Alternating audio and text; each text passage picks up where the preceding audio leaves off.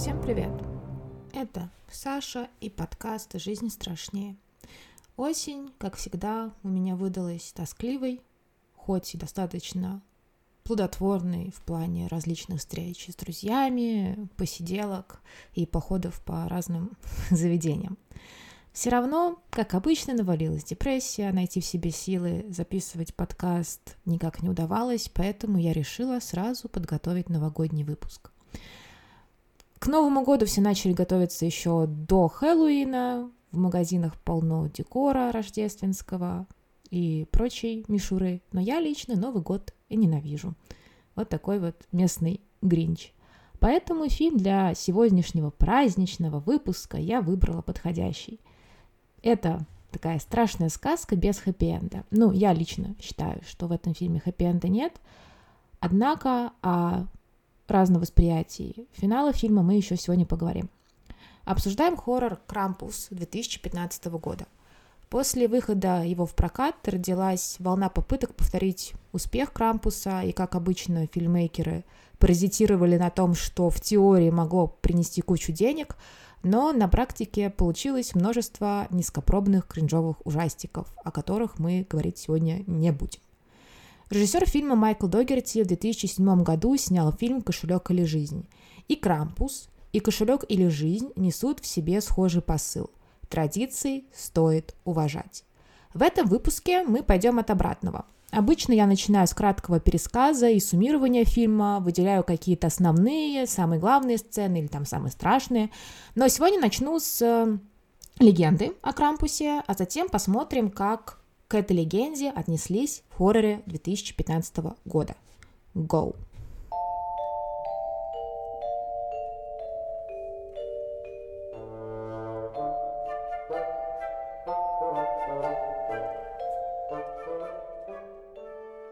Крампус, по сути, дьявольская противоположность Санта-Клауса. Если вы были хорошими мальчиками и девочками, Санта-Клаус принесет вам подарки. А если вы были плохими, так вам придет Крампус э, и... А что и в разных легендах вариируется. Где-то считается, что он уносил детей в свой замок на скале и сбрасывал их оттуда в море.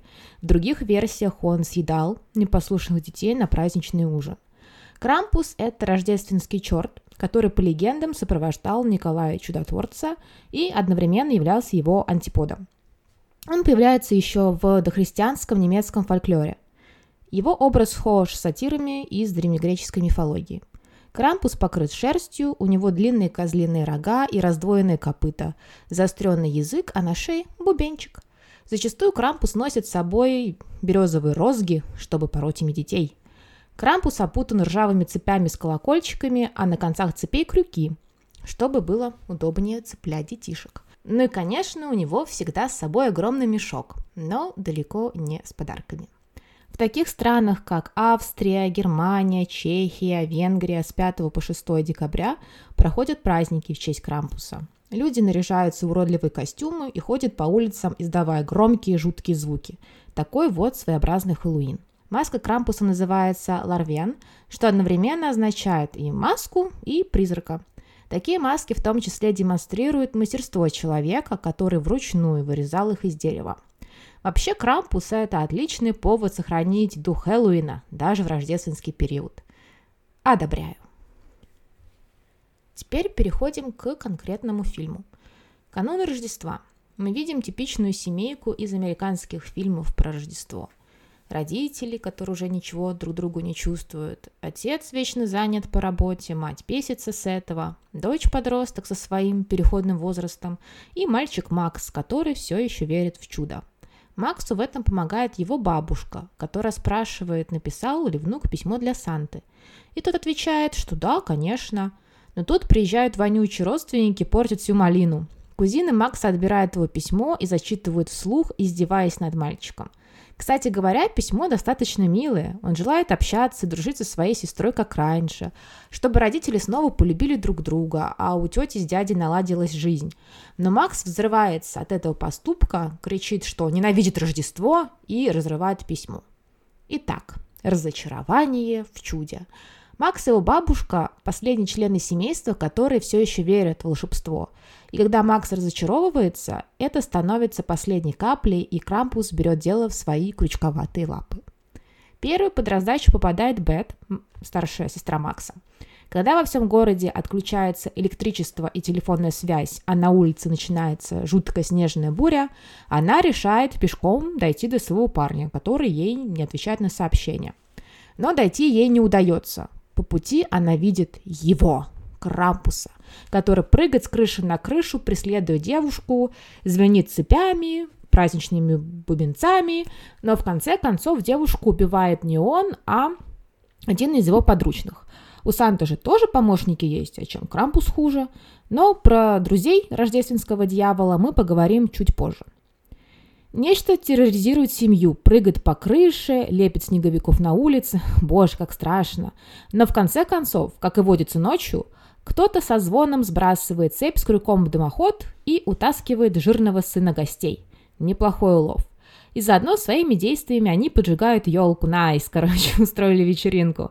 Ну, значит, мама отца Макса, прости господи, бабулечка, которая пыталась отстоять веру своего внука в Рождество, решает наконец-то рассказать историю о Крампусе. Вообще, эта бабка бесила меня весь фильм. Вот ненавижу таких типа загадочных персонажей, которые несут в себе тайну, не делятся ей до самого конца, а потом такие, ой, вы знаете, ну тут того этого, я когда маленькая была, мою семью как бы забрал себе Крампус, потому что они перестали верить в чудо. Меня одно наставило живых, шарик еще своим именем подарил. Здорово, правда, да? Нет, не здорово. Вообще ни разу. Хрен ли ты все время молчала? Ох, тетка, что натворил-то? Я поняла, что святой Николай не придет в этом году. Вместо него придет куда более темный, более древний дух. Тень святого Николая. Это был Крампус. И так же, как тысячи лет до этого, Крампус пришел не награждать, а карать, не давать, а забирать. Он и его помощники. Я слышала, как они тащили моих родных в подземный мир, зная, что я буду следующий. Но Крампус не забрал меня той ночью.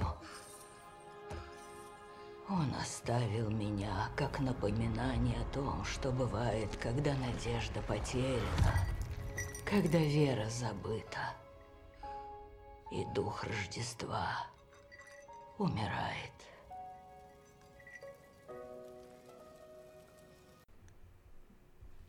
Итак, пришло время поговорить про помощников Крампуса, которые начинают появляться на экране и нападать на родственников. Они нагоняют страху и на персонажей, и на зрителей. Вообще многие говорят, что «Крампус» совсем не страшный фильм и даже больше работает как комедия. Но вот лично на меня этот фильм производит мрачное впечатление и вполне себе держит напряжение. Итак, у Крампуса есть темные эльфы вместо обычных. Они помогают похищать детей и, если нужно, их родителей. У каждого эльфа на лице маска с индивидуальной стрёмной рожей. Э, также Крампусу помогают милашки-игрушки. Жуткая фарфоровая кукла с татуировками на лице, английскими крылышками, длинным острым языком и выпученными глазами. Она набрасывается на мать семейства и пытается повесить ее на гирлянде. Отвратительные щелкунчики, пряничные человечки, вроде как маленькие хрупкие, но такие хитрые и ловкие, попробуй поймай их быстрее, чем они прострелят тебе голову. Плюшевый мишка с огромными острыми зубами. Вряд ли бы вы захотели себе такую игрушку в подарок. Снежный зверь. Его самого мы не видим. Он быстро передвигается под снегом и затаскивает туда своих жертв. И самый, на мой взгляд, стрёмный монстр – это клоун из коробки. Он открывает свою гигантскую, будто бы бесконечную пасть с рядами острых зубов и съедает вообще кого угодно. У него огромное длинное червеобразное тело, в котором поместится много людишек. При этом он так радуется, хлопает в ладоши, когда приходят темные эльфы и спасают его, и даже обнимается с одним из них. Это было бы мило, если бы не было противно. Все прислужники Крампуса достаточно жестокие, агрессивные, склонны к садизму и насилию. Любая из игрушек способна убить человека или даже нескольких за один раз. Ну и, конечно же, появляется сам Крампус во всей красе. В целом его образ совпадает с классическим, но вот морду мы не видим. На лице у Крампуса уродливая маска Санта-Клауса с открытым ртом. Он огромный, горбатый, одет в лохмотья и цепи с колокольчиками. Его лапы заканчиваются длинными крючковатыми когтями. Не зря само имя Крампус, между прочим, происходит от слова «коготь». Если по легенде Крампус наказывал непослушных детей, то в фильме он недоволен тем, что люди забили на истинный дух праздника. Крампус попадает в дом через дымоход, разламывая его, и забирает бабулю к себе в огромный мешок. В конце концов, всех детей и взрослых так или иначе забирают различные существа или же даже сам Крампус. Последним остается Макс. Он встречается с Крампусом, который отдает ему обрывки письма мальчика и шарик, такой же, какой тот когда-то дал бабуле. Вроде бы вот оно, повторение истории, но нет. Макс не согласен. Он кричит Крампусу, чтобы тот забрал его и вернул семью, швыряет шар, а Крампус швыряет Макса в огромную бездонную яму в земле. Макс просыпается в своей кровати. За окном снег, дом и семья, которая готова распаковывать подарки и радоваться Рождеству. Но тут Макс находит шарик с надписью «Привет от Крампуса», и все вспоминают, что произошло. Это был не сон. В последней сцене мы видим, что семья вместе со своим домом находится в снежном стеклянном шаре, и за ними наблюдает Крампус – в его подземном логове целая коллекция таких шаров, как только глаза не разбегаются у бедняжки. Есть две версии объяснения финала. Одна из них заключается в том, что Крампус поместил семью в снежный шар, где им придется вечность каждый день праздновать Рождество в такой прекрасной компании. По другой версии, Крампус прощает семью, которая осознает, что провинилась, и обещает впредь верить в чудо и вести себя подобающим образом. А шар нужен для того, чтобы следить за ними и сразу узнать, вдруг кто-то из них снова сойдет с истинного пути.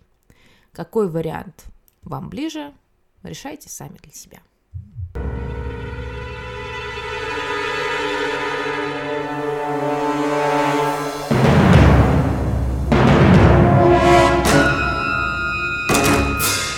Жуткий кошмар навечно остаться в заперти с мерзкими родственниками. В начале фильма никто из семьи не рад тому, что приедут гости. Но это же Рождество, так надо, это всего на пару дней. Вот тебе и пара дней, Merry Christmas, bitches. Фильм начинается как обычная рождественская комедия со всякими милыми украшениями дома, подарочками под елкой. Атмосфера тоже изначально рождественская. Снежочек такой милый, который потом превращается в непроходимый буран. Становится холодно и дома, особенно когда гаснет камин. Идея о том, что вот бы все исчезли, что-то напоминает, да? Запахло Кевином. Привет фильму «Один дома». Но если в фильме «Один дома» семья случайно оставила мальчика одного, то здесь желание исполняется несколько иначе. Да дело даже и не в желании Макса, а в том, что истинный дух Рождества забыт, придется его воскрешать. И Крампус готов помочь. Тема консюмеризма. Вместо духа Рождества и праздничного предвкушения чуда, люди чуть ли не убивают друг друга на распродажах и при попытках купить подарки в последний момент. Вы сто процентов видели видосики с распродажи в Черную пятницу, где покупатели в прямом смысле слова борются за дешевые товары. Вот здесь такие же кадры. Весь фильм в целом начинается с такой сцены и сдает тон повествованию – о какой вере в чудо может идти речь, если людей беспокоят только материальные ценности, за которые они готовы друг друга задушить? Ни для кого не секрет, что Рождество – самая прибыльная пора для магазинов. Это просто праздник консюмеризма, потерявший подлинное значение. Мы видим покупателей, которые с горечью прощаются с деньгами. И сами купюры мы тоже видим в нескольких кадрах.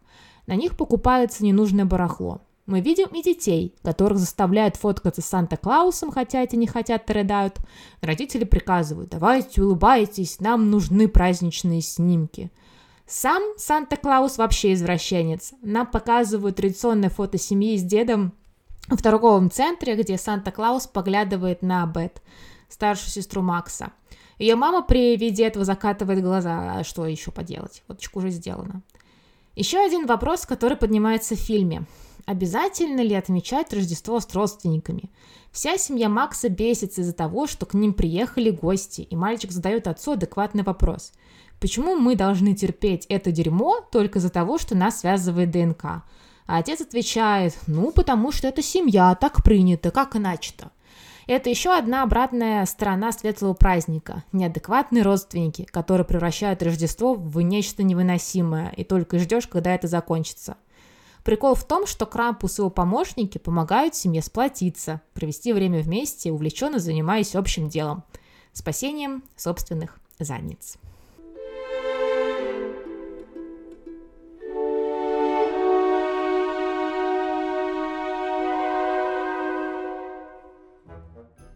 Ну что, мальчики и девочки, а как вы вели себя в этом году? Кого будете ждать в гости? Старого деда или родливого демона? Хм. Кстати, дополнительная информация. В фильме есть такая тетка, которая тоже приезжает праздновать Рождество, и я прям вот я вот себя с ней ассоциирую. Она такая стрёмная, толстая, вечно всем недовольная, говнит только всех подряд, ненавидит детей, но по-тихому поет их алкоголем, пока никто не видит. Nice.